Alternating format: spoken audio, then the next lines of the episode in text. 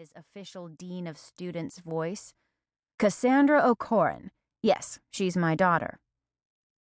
I had a sudden memory pop into my head. My mother, standing in the doorway of Cass's and my childhood room, back when we had twin beds and pink wallpaper. She would always kiss us, then stand in the doorway after turning off the light, her shadow stretching down the length of the room between us. She was always the last thing I tried to see before I fell asleep. See you in dreamland, she'd whisper, and blow us a kiss before shutting the door quietly behind her. Like dreamland was a real place, tangible, where we would all wander close enough to catch glimpses and brush shoulders. I always went to sleep determined to go there, to find her and Cass. And sometimes I did but it was never the way I imagined it would be. Now, my mother sat weeping as my father reported Cass's vital statistics. Five four, brown hair, brown eyes, mole on left cheek, and I had the sudden sinking feeling that Dreamland might be the only place we'd be seeing her for a while. I heard a knock and looked up to see Boo and Stuart standing on the patio waving at us. They'd been our neighbors for as long as I could remember, since before Cass or I was even born. They were former hippies, now new agers. They believed in massage, fresh baked homemade bread, and the Dalai Lama. They had absolutely nothing in common with my parents, except proximity, which had led to 18 years of being neighbors and our best family friends. Good morning, Boo called out to us through the door, holding up the flowers for me to see. Happy birthday!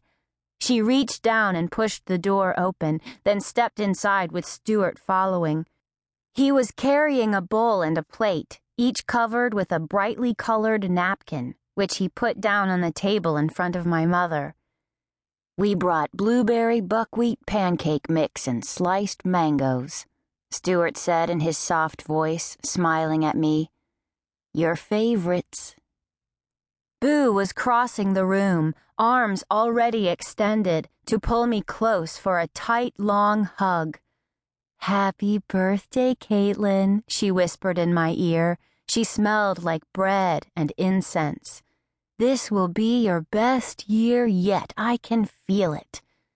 Don't count on it, I said, and she pulled back and frowned at me, confused, just as my father hung up the phone and cleared his throat.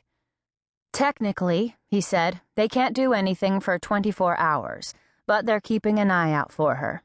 We need to call all her friends right now. Maybe she told someone something. What's going on? Boo asked and at the table my mother just shook her head.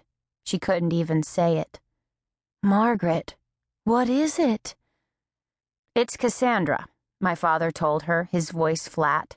It appears that she's run away. This was my father, always formal. He lived for supposedlys and theoreticallys, not believing anything without proper proof. Oh my God, Boo said, pulling out a chair and yanking it close to my mother before sitting down. When did she go?